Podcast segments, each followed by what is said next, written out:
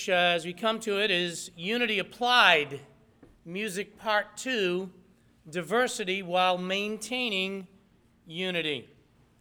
This series that we have been on, uh, hopefully, has shown us the importance of keeping unity in the body of Christ. And I want to personally say that I have been encouraged by a number of you who have come to me uh, right up till yesterday have come up to me and been encouraged by the series on unity and how God has used it in their, your individual lives to help you on this subject.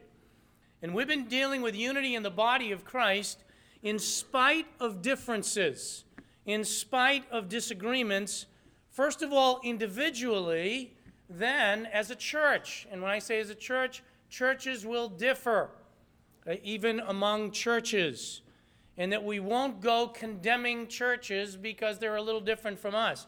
We have the right, and I'll just say this, to uh, expose those who are not teaching proper doctrine, who are involved in heresy, who are involved in anything contrary to the things of Christ. But it is not our responsibility to go taking churches that are preaching the word and be playing the role of the Holy Spirit to try to rule what they're doing in their local assemblies. So there's going to be differences, and it's important to have unity in the body of Christ. And we are, through that unity, to be truly loving the members of the body of Christ as Christ has loved us. Why? So that the world might know that we belong to Christ. And through that, be attracted or drawn to Him by what they witness in our lives and in our local assemblies. And I will challenge you again it is very hard work to live that type of life and to maintain that type of unity that we are called to do is hard work and it needs to be done every day. And there isn't a one of us who do not drop our guard or do not put it aside from time to time. But it is required of us to be working hard at keeping the unity of the Spirit and the bond of peace. What that does require is our yielding to the Spirit of God on an ongoing basis. It requires, secondly, for all of us, and we usually do not do this, but for all of us to see the big picture of what God is doing. Not what any person is doing, not what we are doing, but to take the focus off our personal desires in any individual and focus it on the big picture, which is to bring honor and glory to God. And thirdly, by putting others first. And we say that very flippantly, but in reality, we function because we're human. We function individually and really want ourselves and our personal interests first most of the time if we're honest, even with our own hearts.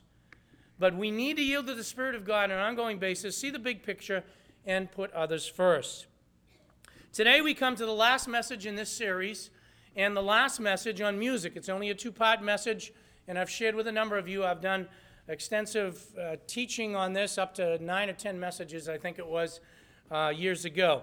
But this is the last one in this particular series. And I want to remind you that the principles that we have learned for the unity of the body of Christ must, not may, but must be applied in all areas of Christian freedom.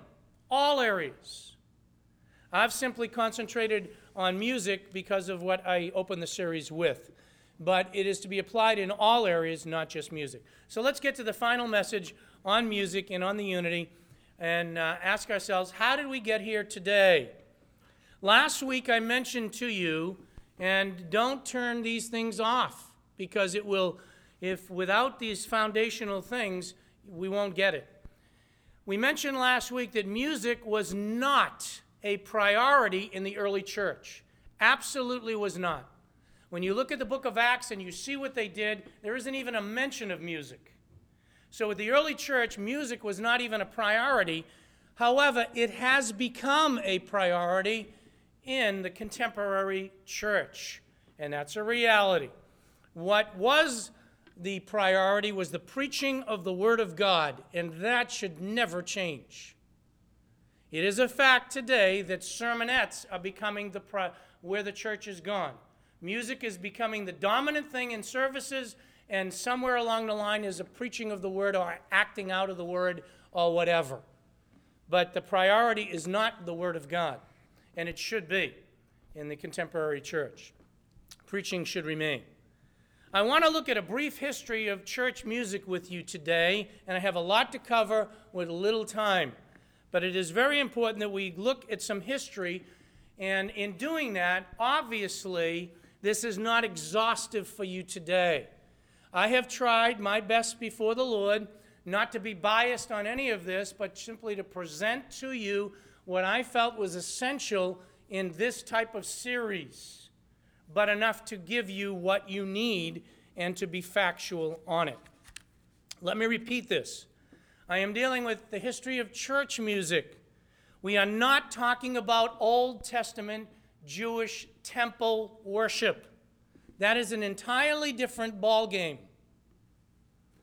It was strongly involved with the senses when you deal with temple worship. The temple worship was centered around the senses. It was involved with sight, smell, touch, sound, and you will see all of those things. Music was a big part of temple worship. At one stage, David had 4,000 instruments, according to 1 Chronicles. He had 288 skilled men, according to 1 Chronicles 25. Nehemiah points out that there were two choirs that were used at one point with the temple, all approved by God. So there was all kinds of different things with the temple. That is not what I'm dealing with. What about the New Testament church? Let's first look at the text that I gave you so we don't just read the text and ignore it. It is important, as I pointed out last week, in the New Testament, there are only two primary texts that anyone, even in the contemporary Christian uh, music movement and in contemporary music or traditional music, there's only two main texts that they go to because that's all there is. Yes, there are passages that mention song and singing in Revelation, a little bit in uh, uh, 1 Corinthians and so forth, but very, very little. And the two texts uh, I gave to you in the responsive reading in this one. So let me just briefly point out a couple of things to you in this text. First, uh, Ephesians chapter 5, verses 18 to 27. You'll notice that in this passage that it is dealing with a contrast. And the charge is do not be drunk with wine. Why? Very simply, because alcohol will control you. Anyone who has ever uh, been drunk realizes and knows or been under the influence of alcohol that it takes over your senses. You don't think right, and a number of things happen. You are controlled by it. And the reason I say that is if you want to understand what the filling of the Holy Spirit is, you have to understand that. And in the context, he's talking about being filled with the Spirit of God. He says, in contrast to being drunk with wine, be filled with the Spirit of God. And understand this much when it talks about being filled with the Spirit of God, it's not talking about getting more. It's not talking about taking a car into a gas station and you got a half a tank so you fill it up more. That is not the concept of the filling of the Spirit. That's a wrong concept that people have. To be filled with means to control by. It's the same context, the same verse as being drunk. Don't be, con- don't be controlled by alcohol, be controlled by the Spirit of God. So a Christian that is filled with the Spirit isn't just enthusiastic, emotional. Those things may be true. That's got nothing to do with it. It's got, to, it's got to do with being under the control of the Spirit of God, which means the life is producing everything that honors God. And He shows you what it looks like. The evidence of a spirit filled Christian is found speaking to one another in psalms and hymns and spiritual songs. And I will say, for the benefit, without getting into the detail, because again of time, that the Psalms were usually referring to our Old Testament psaltery. And though many, many, many good people have tried to distinguish between hymns and spiritual songs and get into hymns in the hymn book and, and choruses and so forth, there is no evidence with the language, there is no evidence with history that there's any distinction whatsoever between those things. There are just different ways of expressing a spirit filled Christian that expresses themselves uh, by way of speaking to one another, not even singing, but speaking to one another with the psalms, with the hymns, with spiritual. The word songs, and I mentioned earlier, could just be poetry. The word songs just means praise. End of discussion. It doesn't mean singing, it just means praise, period. That's all the word song means. That's where it comes from, that root word. Then he says, singing and making melody, and what that is dealing with is instruments. The making melody, every connection that you will look at as you go back to that Greek terminology, and you look, it had to do with the, the primarily the instruments like a violin or a clinging or a, a type of uh, clinging on that type of instruments. And the point is this first of all, as you look at the passage, the evidence was a changed life. Rather than being controlled by alcohol, people were now under the control of the Holy Spirit, and their entire lives re- represented a praise to God. And the evidence of salvation and being filled with the Spirit was a changed life. That is not just chapter 5. If you look very quickly to chapter 4, beginning in verse 25, look at the evidences of this Spirit filled. It says, Lay aside falsehood, speak the truth. That's an evidence of salvation. Be angry, verse 26, but don't sin. Don't let the sun go down upon that. Do not give the devil an opportunity. The one that stole, verse 28, his life has changed. Don't steal any longer, but provide things. Let only wholesome, no unwholesome words come out of your mouth, but only that which edifies. It's a changed life. Don't grieve the Spirit of God because you were sealed by Him. Let all bitterness and wrath. There's a challenge right there. Very practical for Christians. Is that what's coming out of your life? Then you're not spirit controlled. Be kind one to another, tenderhearted, forgiving one another, just as Christ forgave, and so forth. That is the evidence of a changed life, as well as speaking to one another in psalms and hymns and spiritual songs. And then it says in singing and making melody, where in your heart. It's a life that has a heart that's truly given over to God. It's a contrasted life. And I also want to point out to you that it is not dealing with corporate worship. Ephesians chapter 5 has nothing to do with corporate worship, nothing whatsoever. It's talking about what should be true in every Christian's life. Every Christian should be rejoicing and showing forth, speaking to one another in Psalms, and singing because their life has changed. And what they should be doing is always giving thanks in the name of the Lord and also being subject one to another. It's not just verse 19. All of that is the evidence of a changed life that God has worked in. And it'll be seen by speaking to one another, by singing, by giving thanks, and submitting, and so forth. And what you need to see is the aspects that are being pointed out here is that the nature is defined by a contrast to the flesh.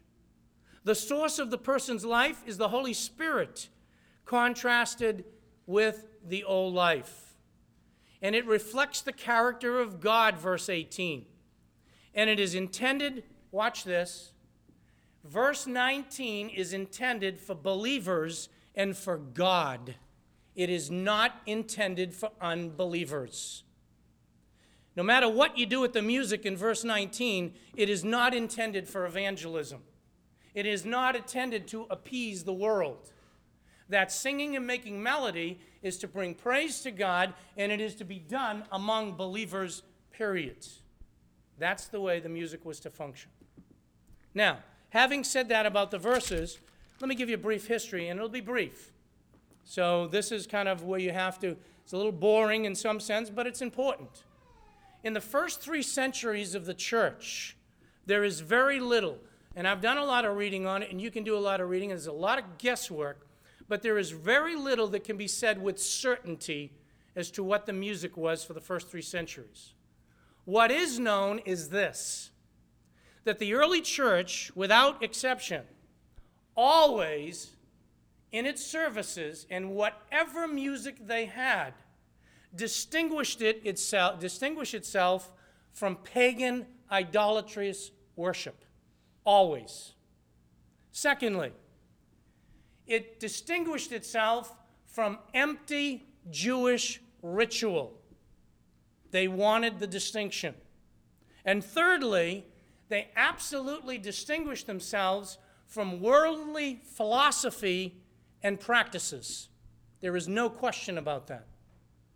In all of their service, in all of their activities, in whatever music they have, they made sure that it distinguished themselves from those three things.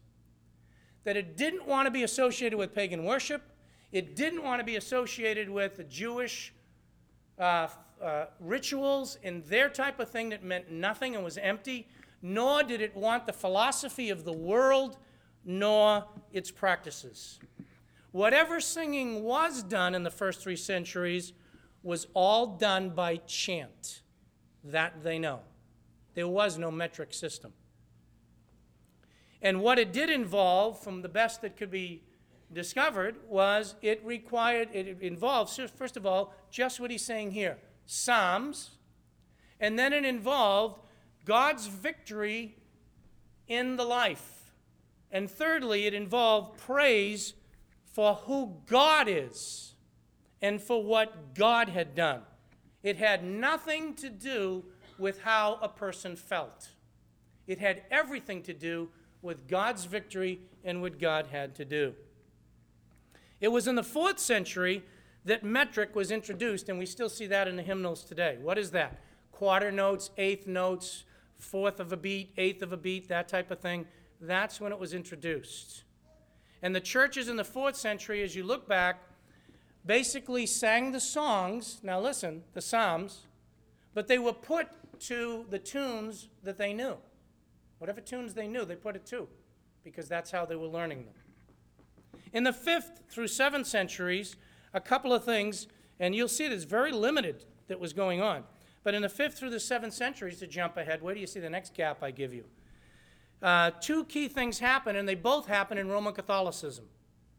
Pope Gregory standardized chants, the Gregorian chants.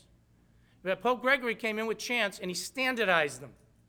Secondly, singing was primarily done by clergy, and that is where you got the break. It was in the 5th to the 7th century of the concept of the clergy and the laity, because only the clergy sang or choirs.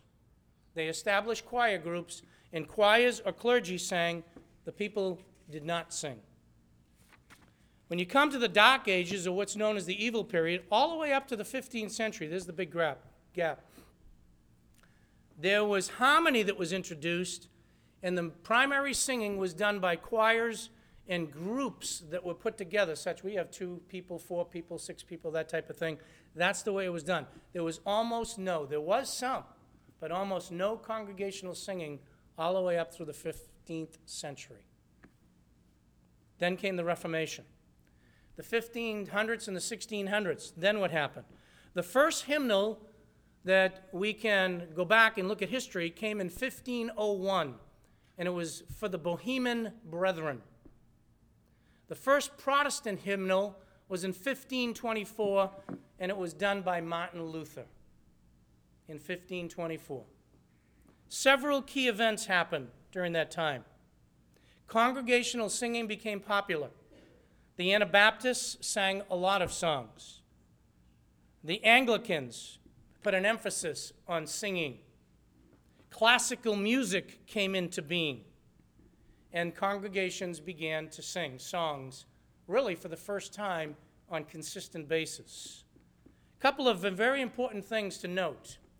The emphasis on the songwriting was theological content, dealing with the character of God and dealing with Him. It had nothing to do with repetition.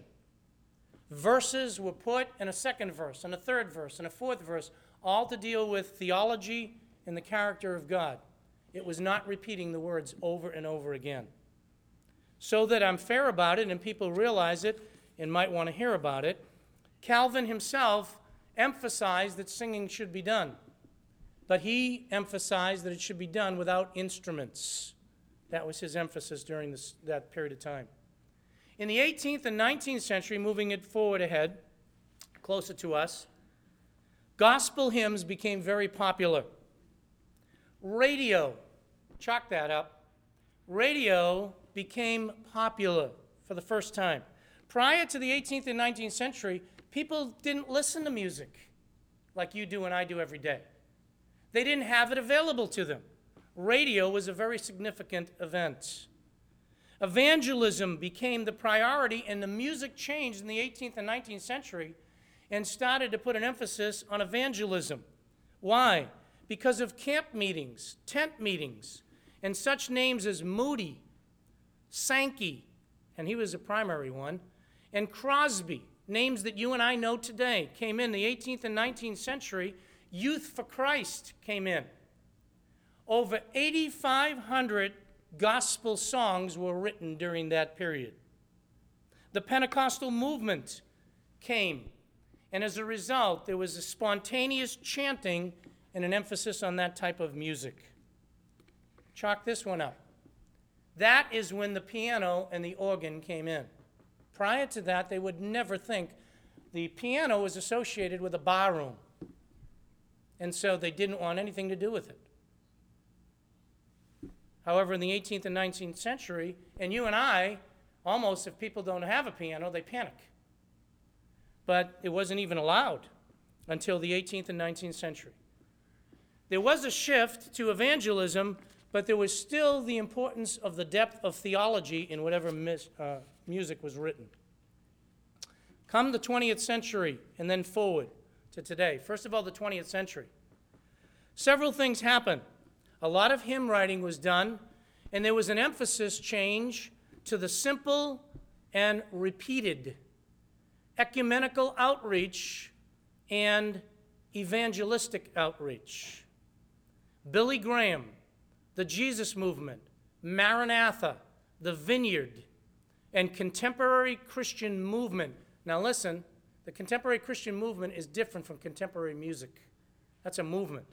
When, I, when you hear that from me, and a lot of people don't make that distinction, the contemporary Christian music has their awards on TV. They are centered on singing groups, awards, and money. That doesn't mean it's just contemporary music. So that is something you need to make a distinction on. Popular music became big business, including the contemporary Christian movement, which it still is today. Rock and roll emu- uh, emerged uh, in full force during the 20th century.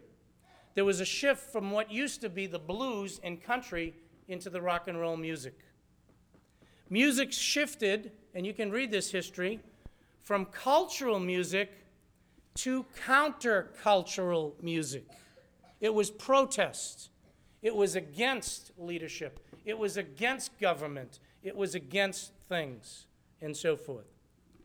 Church music became more about evangelism, more about men's feelings towards God rather than the person of God.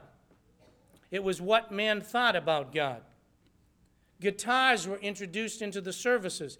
And before you panic over that one, or think anything about that, let me give you some history of Fellowship Bible Church. Did you know that our Bible studies were led by primarily guitar? They were. In fact, I don't want to embarrass my wife, but at the Bible studies, my wife used to play while Pastor Stringer taught. That's a fact. It's a fact. They weren't introduced. Today, what you see to really move ahead, because I really want to get to the last two sections of the message, many instruments are used. All kinds of instruments. Today, I didn't keep track of them. We had a keyboard, we had a piano, we had an organ, we had a flute, and I didn't take a look at everybody. We probably had a violin. Uh, who did I miss? Did I miss trumpet?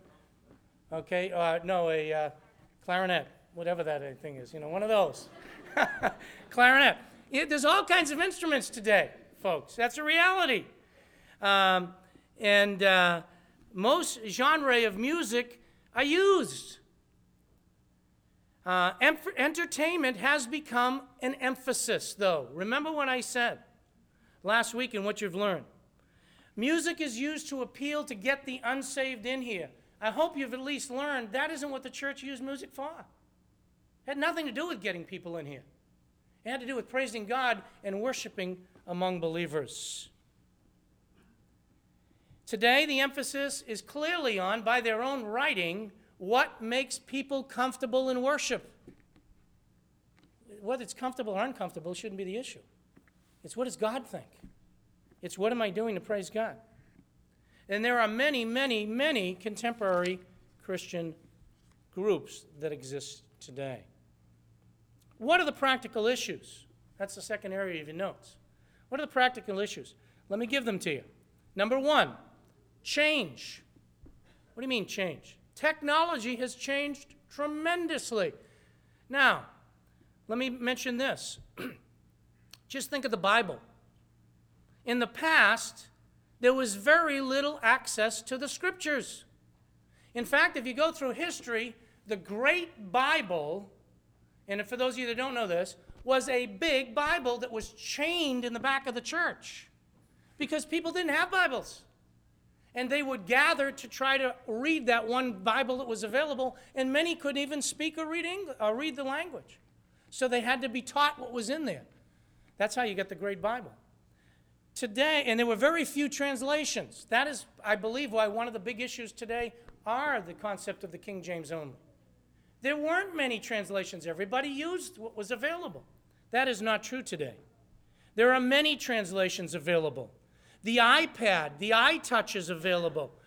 In fact, you can take, I have, I don't know how many volumes I have in my office. Literally, they're in three different rooms. And I have books at home as well. I don't know how many volumes there are, but they stay there. Literally, I could take on a small thing, I haven't got my phone with me, but a small thing as big as my phone, my entire library, and have it with me. That's technology. That's true. In fact, I know some of you are probably dealing with a, a computer or an iPad or something while I talk, because that's where you look up the Bible verses. There's nothing wrong with that. That's change. That is also true with music. In the past, there was no radio. There was no accessibility of music to people. There was no performance. There was very few groups that were around. Today, music has become a critical part of almost every human being all over the world. Part of everyday life. When you look back, they, were, they went from no instruments, instruments the second area, to an organ. And you go around in Europe, especially, you'll find many enormous pipe organs. That's what they had. Then piano. Today you've got orchestras, you've got drums, you've got acoustic guitars. In other parts of the world, you have a lot of drums. You have all kinds of things that happen. A lot of it wasn't around then. Style has changed. Then basically you had black spirituals, you had hymnals, you had choruses. Now you've got gospel music, contemporary songs. You do have things called Christian rock. You do have things called Christian rap, etc., etc. And all I'm pointing out here, first of all, is that's why there's controversy. You have all of these things that are going on. Back then, you had basically one type of service. People came, they worshiped, there wasn't even singing that was involved. Today, as I started this series, I mentioned to you, I know of churches that have three morning services. Why? Because they're so big.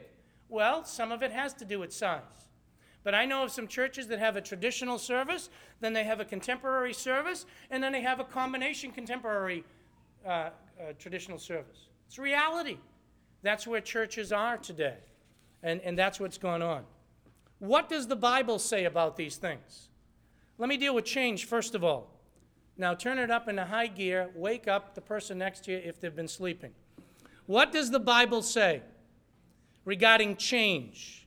Here it is God never changes, He's the same yesterday, today, forever.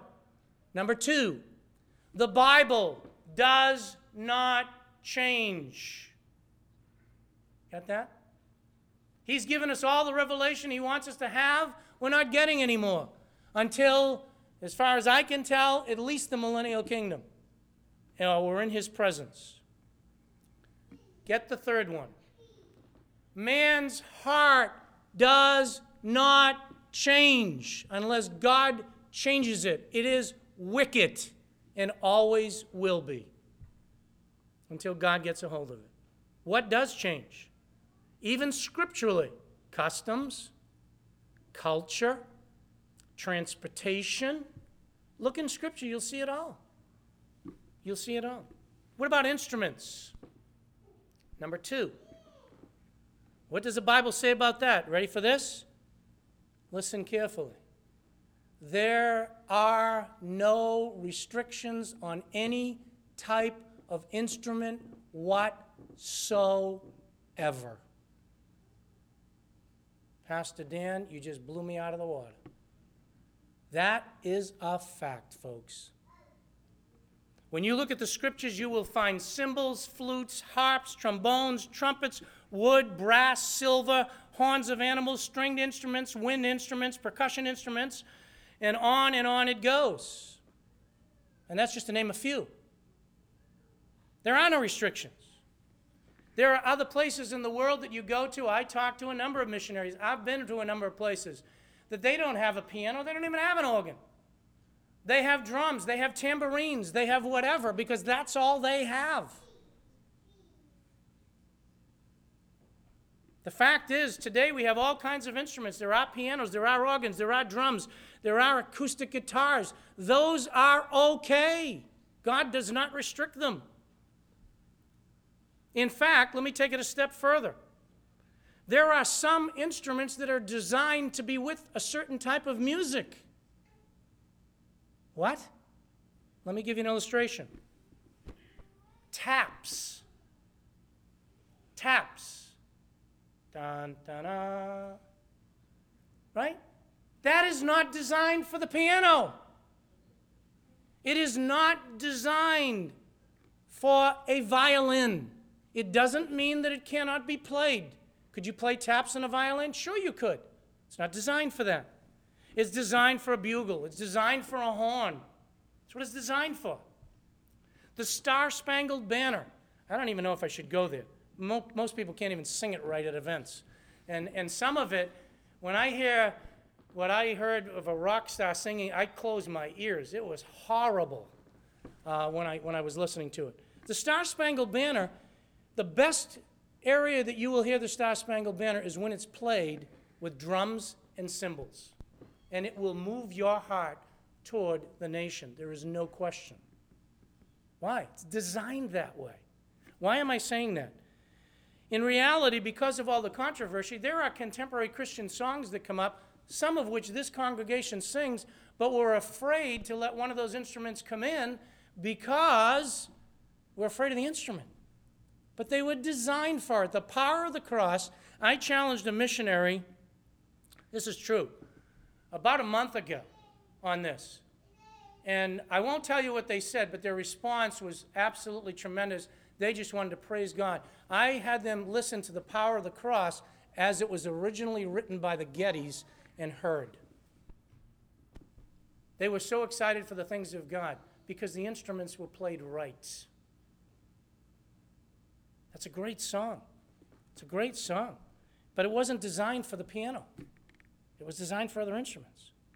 What about style? What about style, Pastor Dan?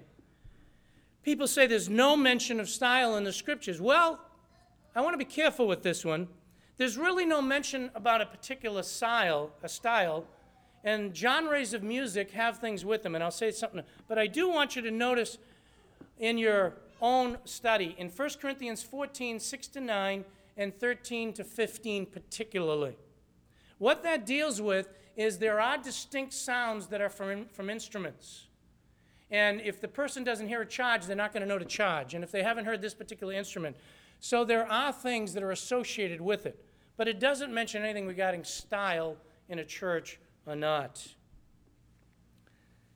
However, I will say this, and I think it's true with you. People know what they're listening to. When I'm listening to country music, I know it. I don't have to be told, and neither do you. If you turn on your radio, you'll know whether it's country right away or not. You'll know whether it's rock.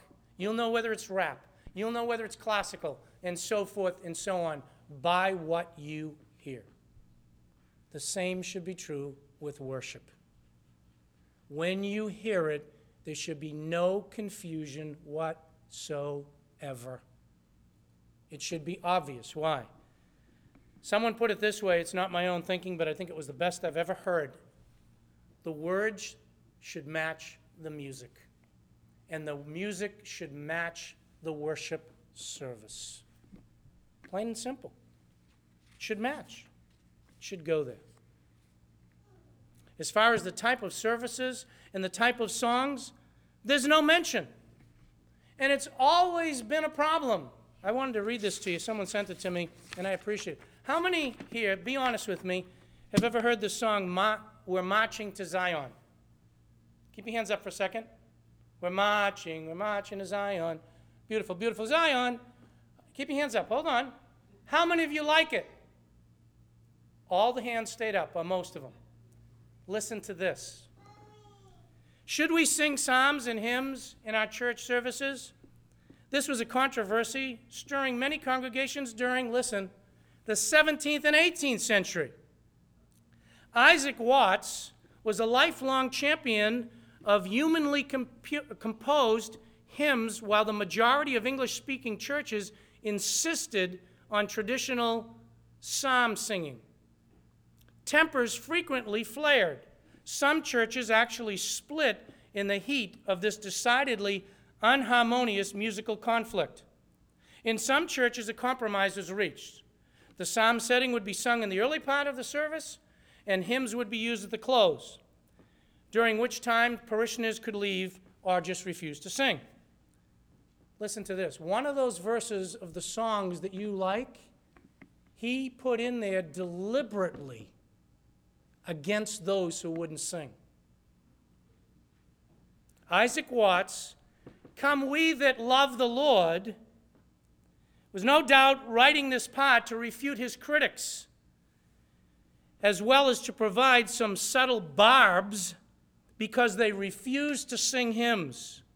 And he wrote these words Let those refuse to sing, let those who refuse to sing, who never knew our God, but children of the heavenly King, speak their joyous joys abroad. He wrote that verse in deliberate response to those who wouldn't sing the current songs. And we love it today. We love it today. Still today, there exists controversy within some evangelical congregations regarding the use of traditional versus contemporary sacred music. Although we may teach our own preference, cultural differences such as this should never be the cause for disrupting the unity of any group of believers. This epigram by Augustine, the early church theologian, is still worth our earnest consideration. Listen. Let there be in all essentials unity, in non essentials, liberty, and in all things, charity or love. End quote. Rather interesting. This is not a current controversy. You need to make a distinction between contemporary Christian music and the contemporary Christian movement. One is an interest, industry based on entertainment, the other is simply music of our day. That's all contemporary means. You also need to make distinctions. There is a distinction between personal use and corporate use. What a person does, we should not be critical. That is between them and the Lord. Whatever a person wants to listen to, let them listen to it. If they if you can't listen to it, that's okay as well. But don't be good judging their personal life. What about corporate worship?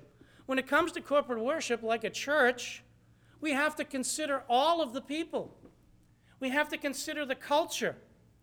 Though people don't like this, you have to consider the geographical area you're in and what is acceptable. What's acceptable in Africa may or may not be acceptable in Great Britain, may or may not be acceptable in, in uh, China, may or may not be acceptable because of the culture, because of circumstances.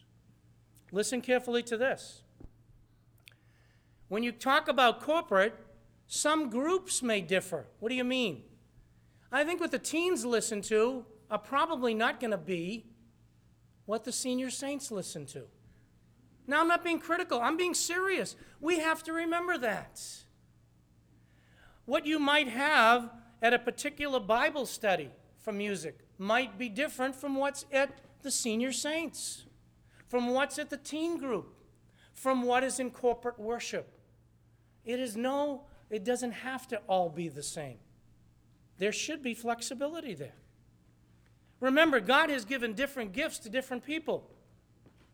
And we are to have, I believe, a balance. A balance. Keep this in mind, though. I want you to just see this for one second because it's important before I get to the final things I want to say. Not all music is acceptable to God. What? Just turn with me to one passage. Go to Amos chapter 5. I need to do this quick.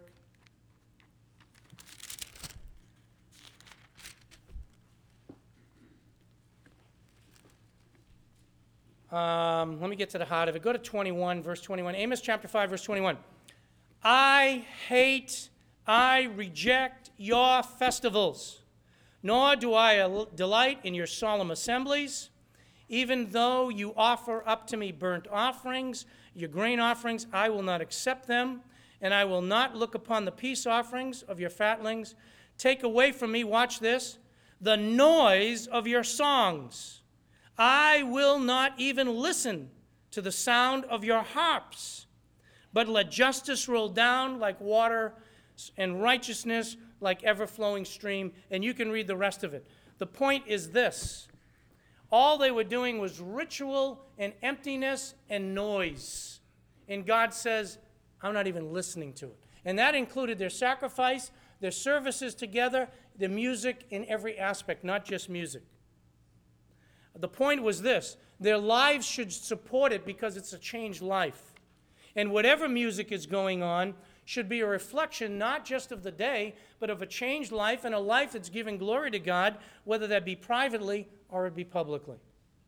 Now, what really everybody wants to know is where do we go from here? What about Fellowship Bible Church? And let me be specific. Our vision for the church has not changed. It is to know God. It is to glorify God. It is make disciples of all nations.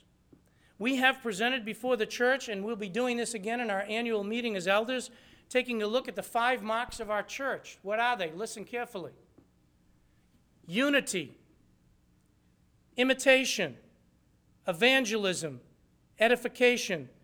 And I ended up copying unity twice. That wasn't it. But I put unity twice. I think that's Lord allowed that mistake. I didn't do it on purpose. What was the other one, elders? Wiz? No. Worship. Worship was the first one. Thank you. Worship, imitation, evangelism, edifying, and unity. That hasn't changed. What are the distinctions that we want to be known for as a church collectively? Number one, application of the Word of God and preaching of the Word of God. That's what we want to be known for.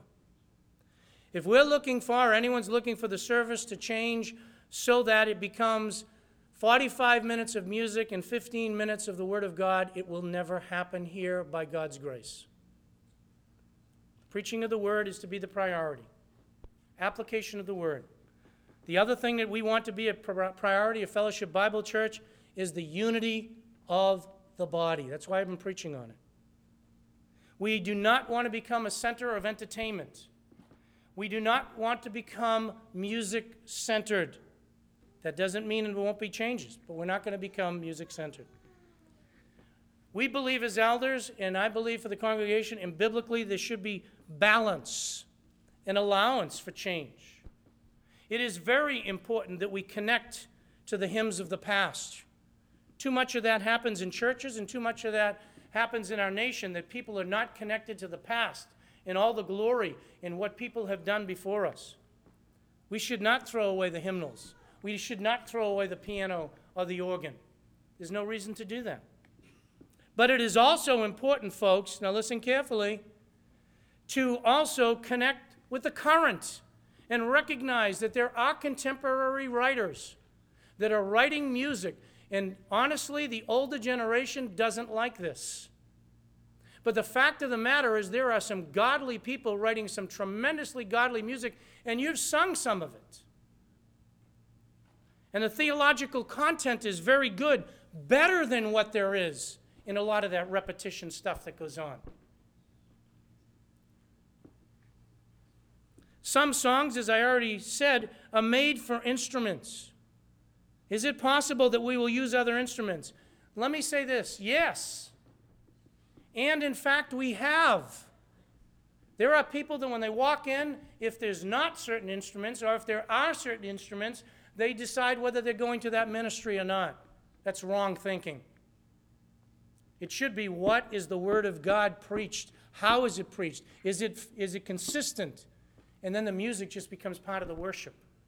And it shouldn't matter.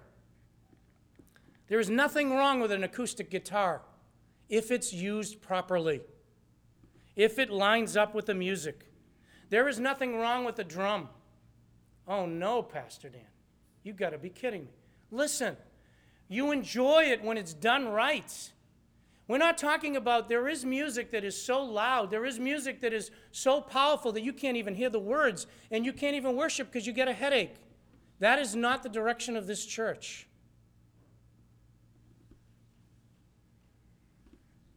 I want to reassure you that we are not going the way of the singing church.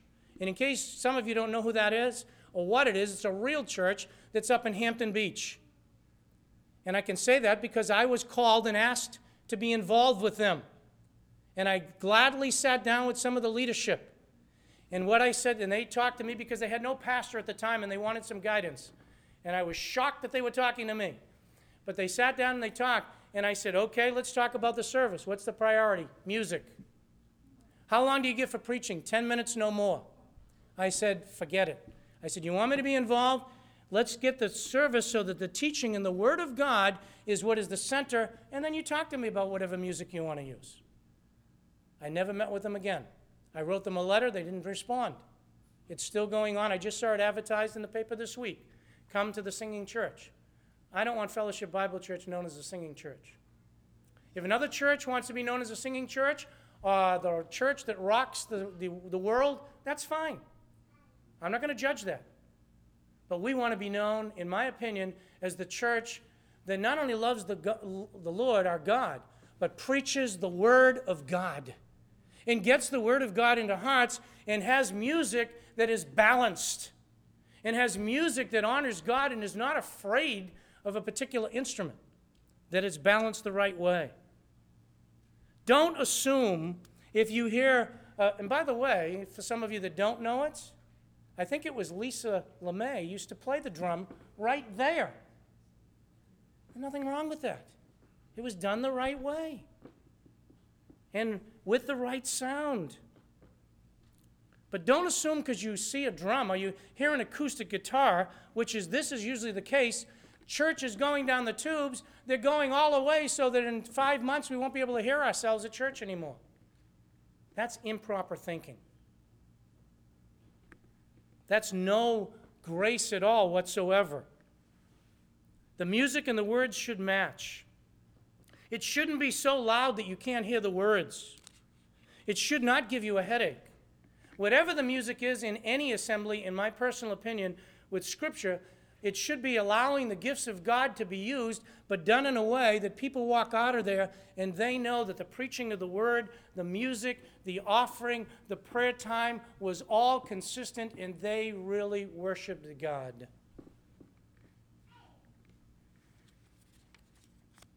How should you react when you hear something, number one, that you don't like? Number one, that you think was over the top? Is that fair? With grace. With grace. I've just told you, will you see some different instruments? Probably. And we will probably go there because they fit the songs. There's nothing wrong with it. Are we going the way that it's going to become so loud or that it's going to be known just for music? That is not the intent whatsoever. But react with patience. If you think something was too loud, or if you think that something was inappropriate, what should you do? In my opinion, number one, do what it says biblically. Go to the person leading it and be gracious and say, you know, I had a little difficulty with that. I think that was too loud. I think that was over the top. I think that, in, but be gracious. Allow for change, but allow for mistakes. Don't you do that in your own life? Aren't you glad that God doesn't strike you down? What would happen if you came in and there was a song that was too loud? Be a little gracious, go to the person and allow because you know that's not the church's direction. That's not what we're looking for. Allow for differences in settings. People don't allow for that. The youth can be different from this room. VBS can be different from the teens. The camp ministry can be different from the Sunday morning service. There's nothing wrong with that. They're different settings. And don't tell me in your life there aren't different settings. When you go to a wedding, do you play the same music that you do in your car? Is everything always the same? You say, well, the style might be. Okay. Do you allow for the grace of anybody else? If Billy Michaud, and I did not ask for permission, but I'm going to use this. Billy Michaud shared with me when he went to Africa that it was very difficult at first until he sat back because they used instruments he had never heard of and the music was loud. I said, What'd you do, Bill? Billy said he sat back and he just prayed and he listened. And what he began to see is in that culture, that was the best setting that he could see. And it was a situation where he saw that these people were really praising God, and it was very consistent with a changed life.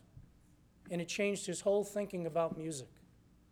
We think everything's got to be just like us in the United States of America or my personal life. I don't find that in Scripture. Just being honest. Allow for grace. Are there guidelines? Allow me a few minutes here, folks. Yeah, I'll give it you quick. And I got pages of this, but let me, and I will be handing this to Pastor Chris and to the elders.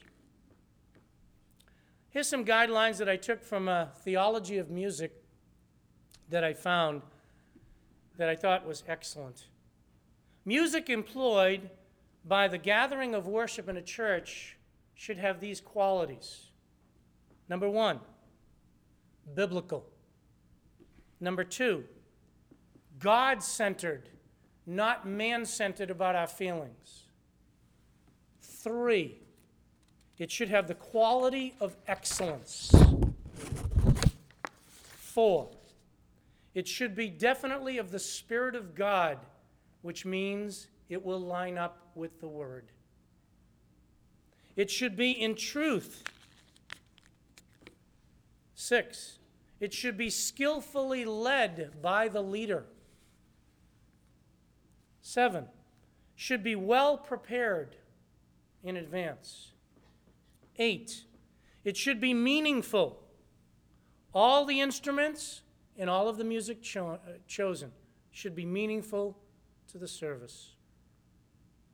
It should be of the people. What does that mean? Goes on to basically say that the congregation should be involved in exercising their gifts as God has given them. It should be joyfully, uh oh, emotional. God's given us emotions. There should be joy in the music. Two more. They should be intelligible, able to be understood by all, able to be sung so that the words and the music line up, neither one overpowering the other. And it should be authentic. It should be authentic, referring to the realm of everything authentic. And it goes on to say people, live people, singing, and so forth and so on. I think those are excellent guidelines.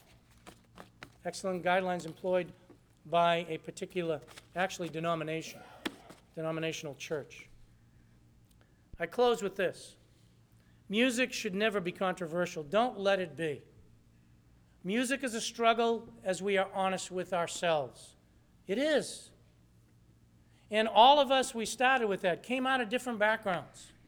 And some music affects us one way and affects others another way. But don't judge a whole church ministry based on an instrument.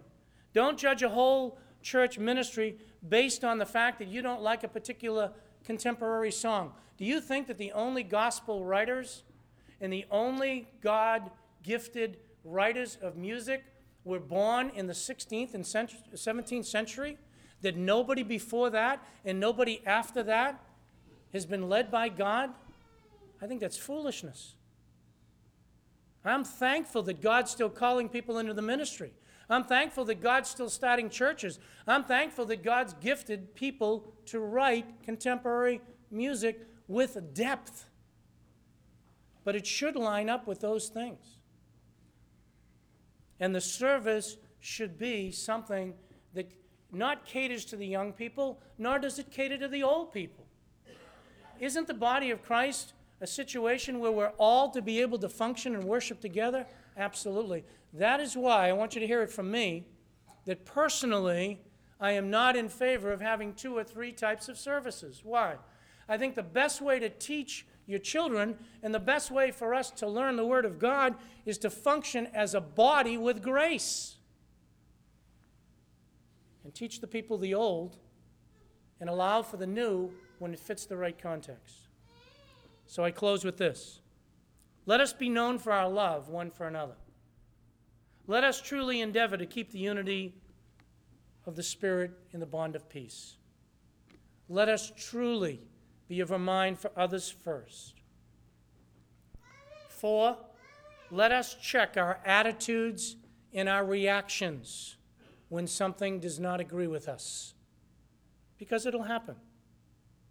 But let us all collectively, my closing statement, let us all collectively truly seek for the glory of God, the unity of the body, the diversity of spiritual gifts, and catch this, and the interdependency of one another, where I need you and you need me. And we truly work out those difficult areas. My God, help us to do that. Let's close in prayer. Our Father in God, I pray with all my heart that you've been honored with truthfulness to the Word of God. I want to pray with all my heart for Fellowship Bible Church that we will not be known as a church with disunity, even in the area of music. That, Father, you'd work with each one of us so that our ultimate goal would bring honor and glory to God, that we would not become like the world, but we would not be frightened by change when properly and correctly used. That, Father, we thank you for the technology you've given us, even with the scriptures we thank you for the technology that you've given us with music. We thank you most of all that you sent the Lord Jesus Christ, that He's given us a new song.